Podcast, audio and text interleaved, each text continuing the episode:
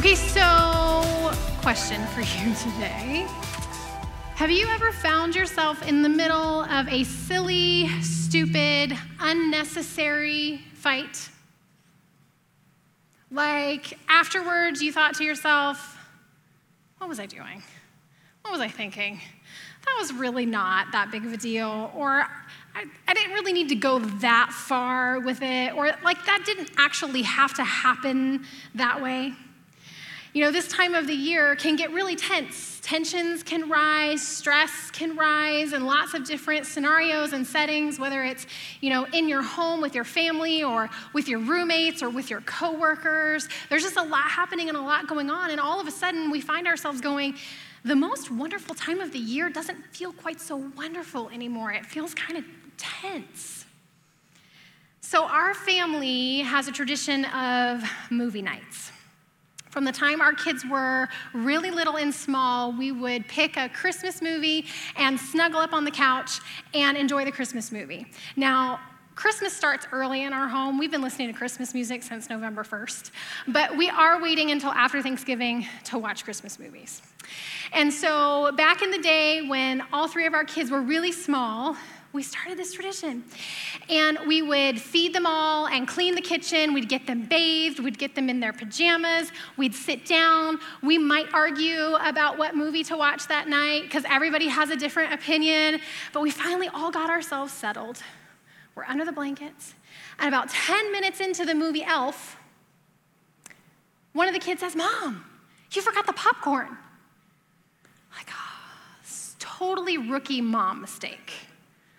Like, how did I forget the popcorn? I'm like, okay, no problem. I'll get up and go make the popcorn. Now, you need to know that in our home, the family room where we watch movies is connected to the kitchen.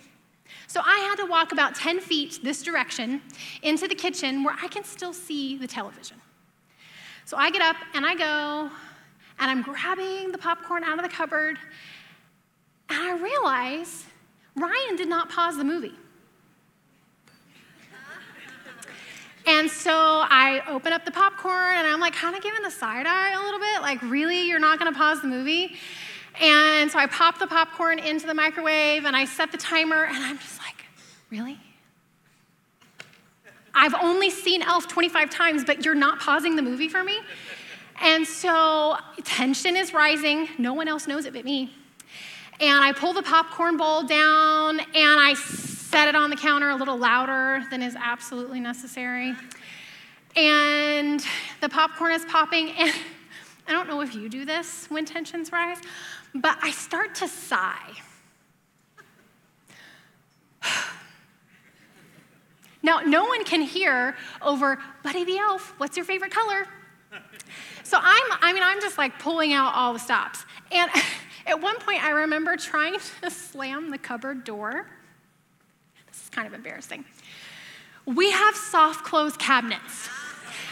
You can't slam them, which has probably actually worked out well for me that night. And it, at a certain point before the popcorn is done, Ryan looks over and says, Hey, babe, do you need help? Nope. I'm fine. So popcorn gets into all the bowls because everybody needs their own bowl because Lord have mercy if we have to share. Everybody gets their popcorn, and do you think I go sit back down, snuggled up with the kids and Ryan? Mm-mm. Mm-mm.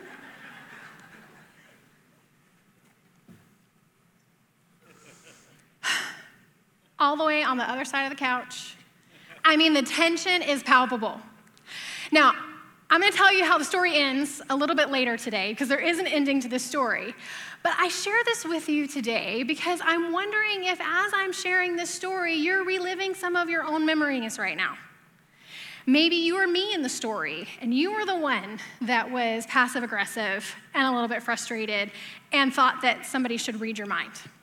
Or maybe you were the one who the other person was being passive aggressive towards, and you had to navigate what that was looking like in your home. This time of the year creates lots of moments and opportunities for us to experience tension and navigate tension and figure out, you know, what is all of this going to look like?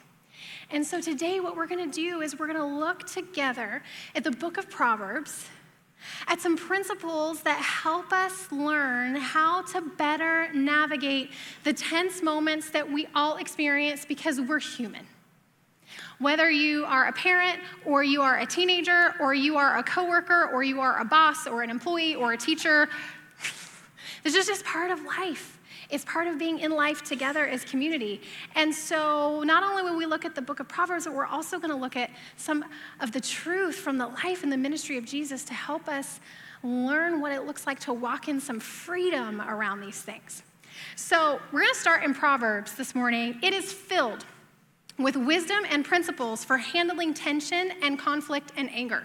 When I knew that we were going to be in this series uh, to get ready, I read through the whole book of Proverbs in one sitting because it had been a while since I had been in the book of Proverbs.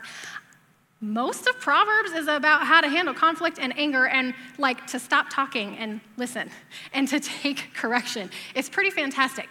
And so we're going to start there together today. Proverbs 15, 17 through 18 says this. Better a bread crust shared in love than a bowl of popcorn served in hate. It's actually not what it says. Um, better a bread of crust shared in love than a slab of prime rib served in hate. Hot tempers start fights. A calm, cool spirit keeps the peace. Now, did I have a calm, cool spirit in the story that I just shared with you? Uh uh-uh. uh Nope. It was a hot mess under the surface. Uh, 17.1, better a dry turkey with peace and quiet. Were you paying attention? That's really not what it says. Uh, better a dry crust with peace and quiet than a house full of feasting with strife. Does that just not describe Thanksgiving in many of our homes? So, Proverbs has some legitimate things to say to us about this time of the year. So, okay, yep, we get it. And we kind of agree with you. We would like to figure out together how, to manage some of the tension that comes up this time of the year. Well, Proverbs has some things to say to us about how to handle this differently. So, Proverbs 18, verse 1 and 2 says this An unfriendly person pursues selfish ends, and against all sound judgment starts quarrels. Fools find no pleasure in understanding, but delight in airing their own opinions. There's a lot in this verse. It is rich with meaning. So I wanted to take just a second together to look at some of the original Hebrew language here. So in the in the Hebrew language, oftentimes what gets translated, we miss some of the depth and the meaning that is there. And so the word selfish that we read here in Hebrew means to separate. So, what the verse is saying is that oftentimes what happens is we separate ourselves from one another. When things are tense and we're not thinking with grace and wisdom and understanding, it separates us from the people in our lives that are important to us. The word understanding in Hebrew is understanding that includes intelligence and wisdom. And here it's referring to the understanding of the other person that we have separated ourselves from. Because, I mean, what did I do in the story? I separated myself from the rest of the family, and I didn't think to myself in the moment, I did later, but in the moment, what are they thinking? Or what are they feeling? Or what are they experiencing? What are they not thinking? They're not thinking, let's ruin mom's night by not pausing the movie. So we, we separate ourselves, and then we focus in on our own perspective, and we don't consider wisdom and understanding in the perspective of those that we may be experiencing tension with. And then that word opinions in Hebrew, uh, it's translated the heart. Now, the word heart in Hebrew can have lots of different meanings depending on where and how it's used. In this specific verse, it's talking about our will. Um, our opinion, our desire, what we want to see happen, happen. I want my way. And I want to not have to tell you what my way is. I want you to just read my mind and do it without me having to ask. See what happened there? And so the writer is contrasting our desire to pursue our own will, our own opinions, versus the pursuit of also understanding the perspective of the person that we are in relationship with. And so today, what we're going to be talking about together is how to hold space for both. How to experience the natural tension that comes up in our homes and in our families and in our workplaces this time of the year, and how to notice when we begin to separate and focus in on ourselves. And instead of doing that, how do we begin to recognize when it's happening and choose a different response? Choose a healthier response. Now, I don't know about you, but it's not easy for me to consider these things. When I am hurt, or when I have been rejected, or when I have been offended, or when I have been left out, or when I have been overlooked, I tend to have automatic responses because I want to protect myself. I feel afraid or I feel ashamed, and I don't want to look at all this stuff.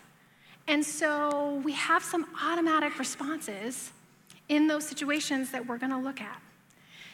This is part of the wisdom and the understanding that the Proverbs writer is talking to us about.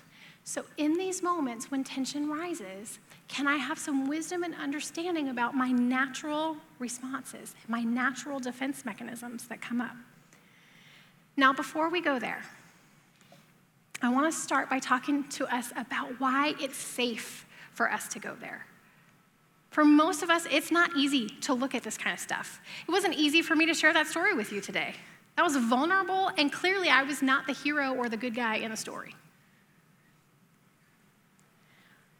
As we learn together to trust the unconditional love of God, the forgiveness of God that is already over our lives in the past, in the present, and in the future, as we trust that we are good with God, that God sees us and knows us and likes us and enjoys us just as we are, it frees us up to let down our defenses and let down the walls and to look at some of the stuff that we need to look at.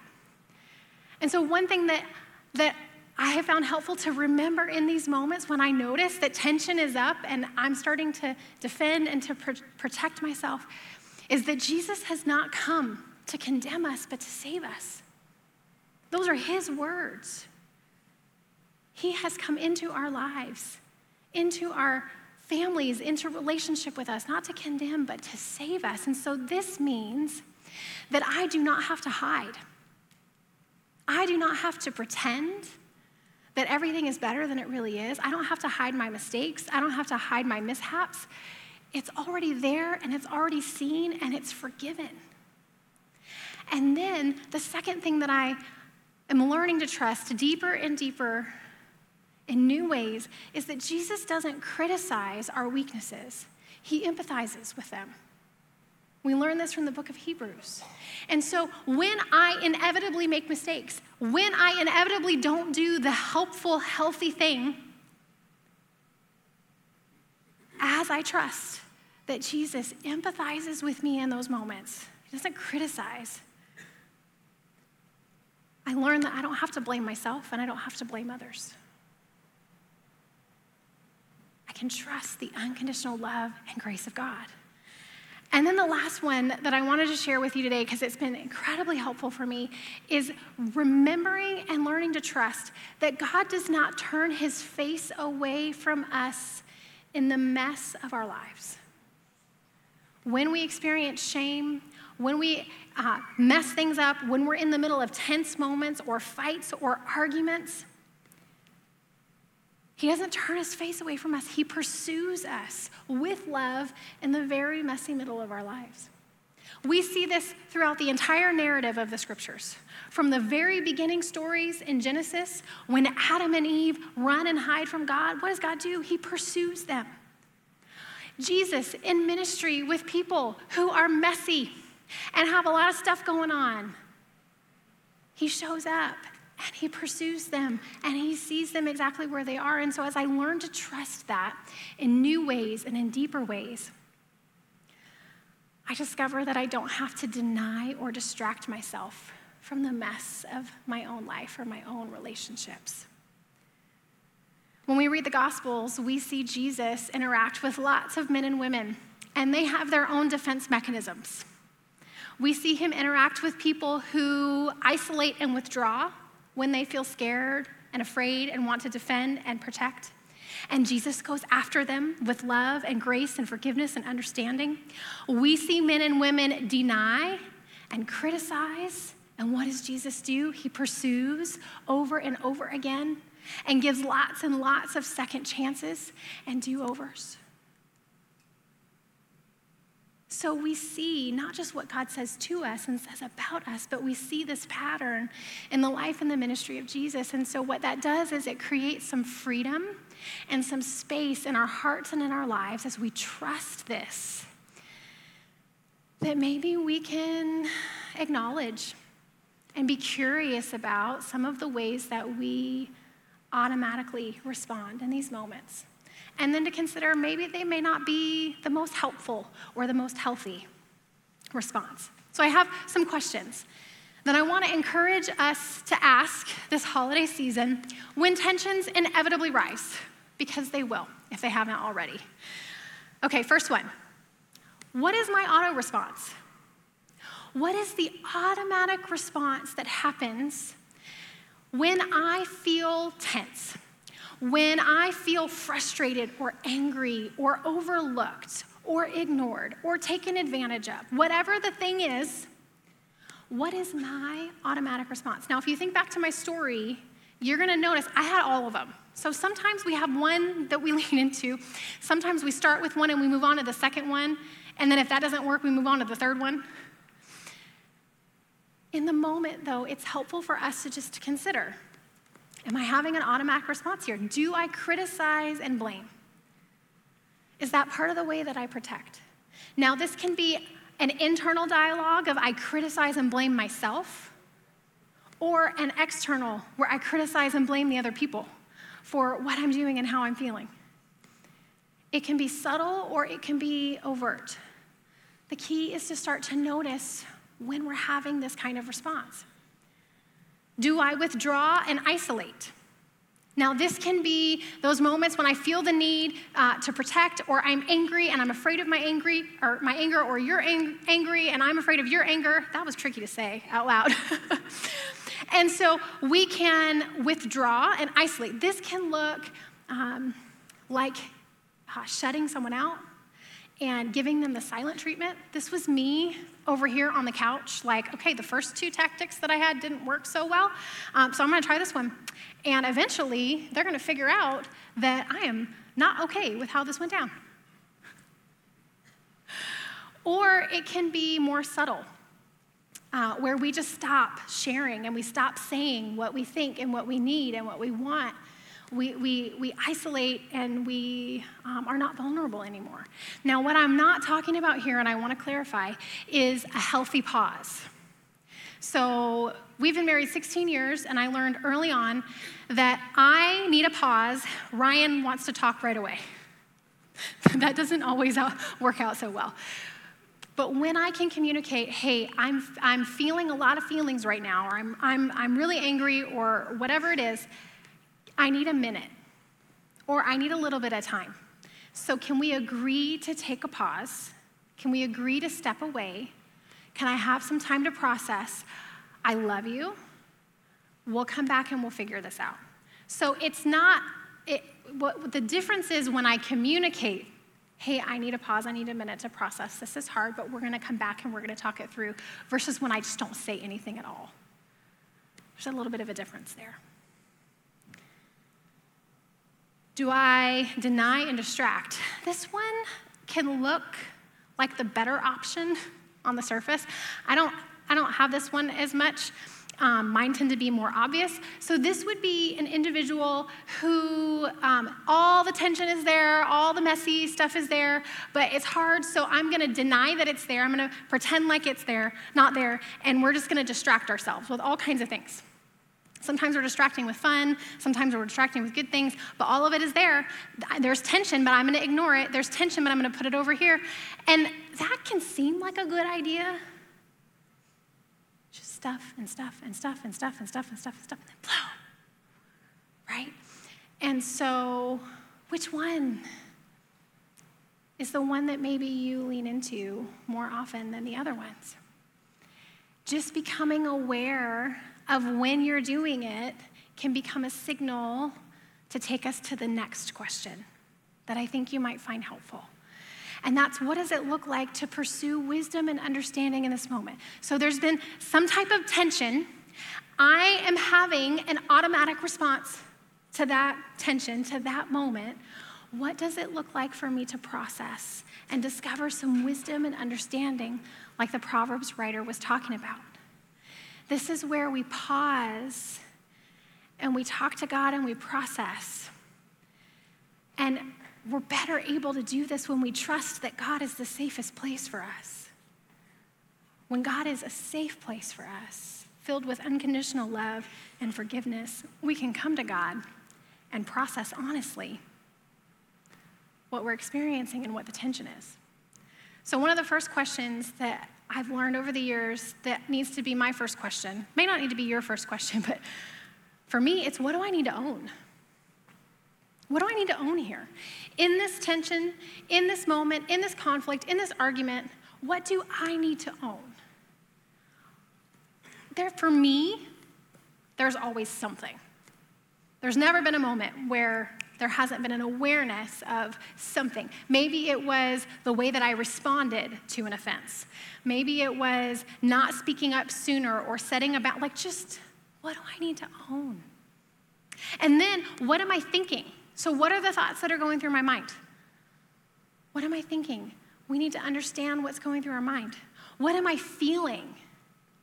What are the emotions that I'm feeling right now? With, with our thoughts, it's, it's good to process with God is this true? Uh, is this helpful? And then what am I feeling? Now, for many of us, one or two, one of those is going to be easier than the other. So for some of you, you're like, well, yeah, I always know what I'm thinking. It's clear, it's linear. And others of you are like, yeah, it's kind of jumbled. I don't always know. I can tell you exactly how I feel, but I can't always tell you what I'm thinking about it. Lean into that, stretch that muscle. Sometimes it can be helpful to write it down. If you're a thinker and you can argue a point forwards and backwards, I mean, you're just quick on your feet and you know exactly what you think about something, that's awesome. You may struggle to connect with how do you feel in this moment? Are you feeling embarrassed? Are you feeling afraid? Are you feeling ashamed? Are you feeling offended? What is the feeling? Stretch that muscle. We want to connect with not just our head, but our heart in that moment. There's wisdom and understanding there that we want to have access to. And then, an important question that keeps us from doing what the Proverbs writer said, where we separate, is to then consider what might the other person or people be thinking and feeling? What about them? Can I put myself in their shoes? Can I empathize with their perspective? What might they be thinking and feeling? So, in the popcorn moment, I'm just feeling all the feelings. I'm totally offended. After, days later, I could look back and go, okay, no one was intentionally leaving me out.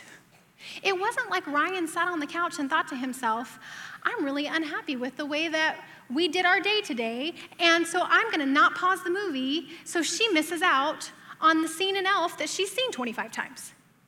Do you know what I mean? Like I'm able to kind of like get out of it and look at it from a different perspective. And then we pray and we ask, what do I want to do? So I take in all that wisdom and all that understanding, trusting that I'm being guided by the Spirit of God that is alive within me. Okay, God, now what do we want to do? What is a healthy response in this moment? And sometimes it's not doing what I want to do, quite frankly. But sometimes it's saying, okay, God, what is a healthy response here? What is the good and healthy thing to do that's hard to do, that I don't really want to do, but I should probably do it anyways? So to process, we pause and we process with God. And then the third question is just, is it time for a do over? Tensions are rising. We have these automatic responses. Things are going down. This is just life. This is just being human. Do I need a do over?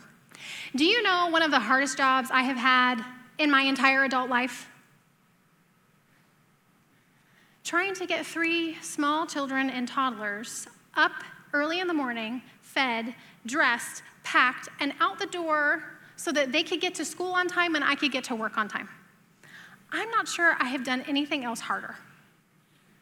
And so early in our parenting years, I learned pretty quick that I, there were going to be meltdowns and there were going to be tantrums. It, it was just inevitable. Somebody was going to wake up on the wrong side of the bed.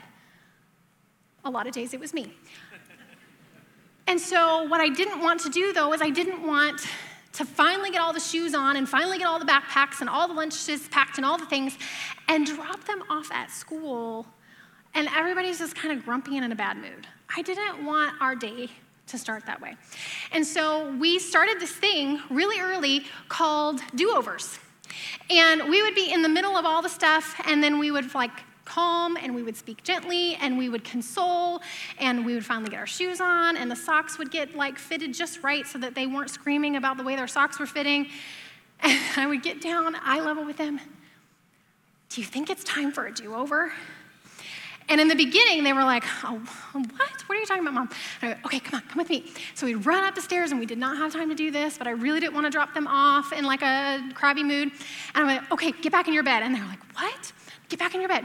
So I put them back in the bed, and I would tuck in their covers. I'd say, close your eyes. And close their eyes. And then I would sing the wake up song. Not singing you the wake up song. There's a reason they have not asked me to be on the worship team. But we would sing the wake up song and we would do a do over. We would start the day over, but we didn't have to do the breakfast and the clothes and the teeth and the hair and the stuff. And then we'd run downstairs and we'd get in the car and it was like a, like a refresher. I can't tell you how many do overs we have had over the years. Every once in a while, we still have to do them. Popcorn night. I'm over here, I'm not over here. I'm over here and I'm on the couch and I'm like this. And do you know that one of those kids all of a sudden looks over and says, Mom, do you need a do over?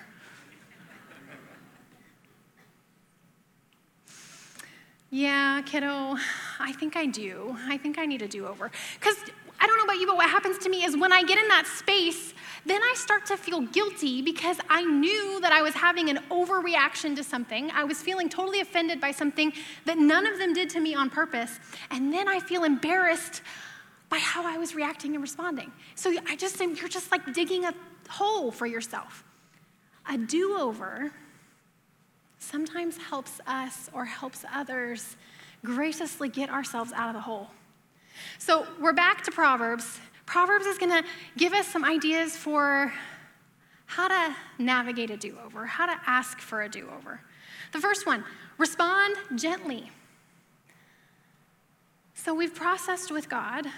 We kind of know what we need to do. Maybe it's ask for a do over. Let's come to the table and respond gently. Proverbs 15:1 says a gentle response diffuses anger but a sharp tongue kindles a temper fire. It is okay if you need a pause because you need a minute to take a breath and calm down and then come back to the table gently. Let's do our best to speak gently, respond gently. And then Proverbs tells us let's listen to understand. Very early on in our marriage, and I'm still learning this lesson, we would be in the middle of a, a tense argument, and Ryan would say to me, Karissa, you're not listening, you're planning what you're gonna say to me next. How did he know this? Yeah, because I, I, need to like have a next point and I need to be able to prove to you that you're wrong and I'm right. And so, yes, I'm planning what I'm going to say in my mind. Now, I've learned over the years that that's not exactly helpful or healthy. And here's what Proverbs has to say about that answering before listening is both stupid and rude. Thank you, Eugene Peterson, for that translation. And so, in these moments when we're asking for a do over, if we can listen to understand, listen to empathize, repeat back, hey, what I am hearing you say is this. When you said this, is that what you meant? So, listening to understand. When we have separated, like we read in Proverbs, and we want to, to consider some wisdom and understanding, listening can be a great way of going about that. Now, keep in mind, Some of you may be thinking, yeah, but they don't listen to me. We're not talking about them today. We're just talking about ourselves because we can have some agency and some control over our own responses and the ways that we are handling the tension. And then the last thing, whew, take ownership and apologize. This one's tough. Proverbs 16, 18, first pride, then the crash. The bigger the ego, the harder the fall. Here's the good news when we inevitably fall, and we will, because we're human, we fall into grace. Every moment, every time, every mistake, every mishap, every time our ego gets the best of us and we separate and we withdraw and we criticize and we blame and we do all the things, we fall into grace.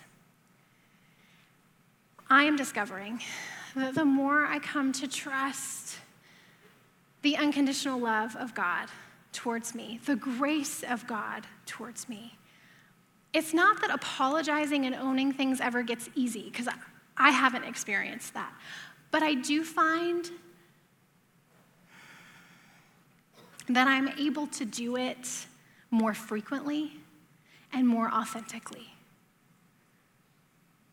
Not easy, but there's a grace at work there that empowers us to begin to take ownership and to apologize when necessary. And I'll just be real with you today I apologize a lot. I probably need to do it more. Maybe we just let that be a normal thing. So I brought you some do overs today. That's what's in here. Um, because as you're navigating the holiday season, and I know all of you are in lots of different ways with lots of different stories, we're just gonna own the fact that tensions are gonna rise. We're gonna own the fact that we're human, and we're not always gonna handle the tension in the way that is the most healthy and in the way that is the most helpful. We may need some do overs. And so uh, we, made, we made one of these in our family when the kids were really little. I have no idea what happened to it. But I will tell you this two weeks ago, we were in the kitchen, uh, gathered around the island having lunch, and Ryan and I were having another tense discussion. I'm not going to tell you whose fault it was because I have already embarrassed myself enough today. In the middle of the conversation, our youngest daughter, Abby, who is eight, says, Do you guys need a do over? This has been really helpful for us. So I thought I would share them with you. All it is is a little football, and I took a Sharpie marker and wrote do over on it. You can decide how you want to use it. Um, you might decide to put it on your spouse's pillow at night. you might uh, put it with your kids' favorite toys. Um, you might leave it on the counter next to the coffee pot for your roommate. I don't know how you want to utilize this, but it can be a really uh, fun way to break the ice when you've gotten yourself into a hole and go, I'm not really proud of the way that I handled that or how I responded to that. Uh, can I get a do over? So I'm going to throw some of these out. So don't raise your hand and answer these questions if you can't catch a football. Deal? All right.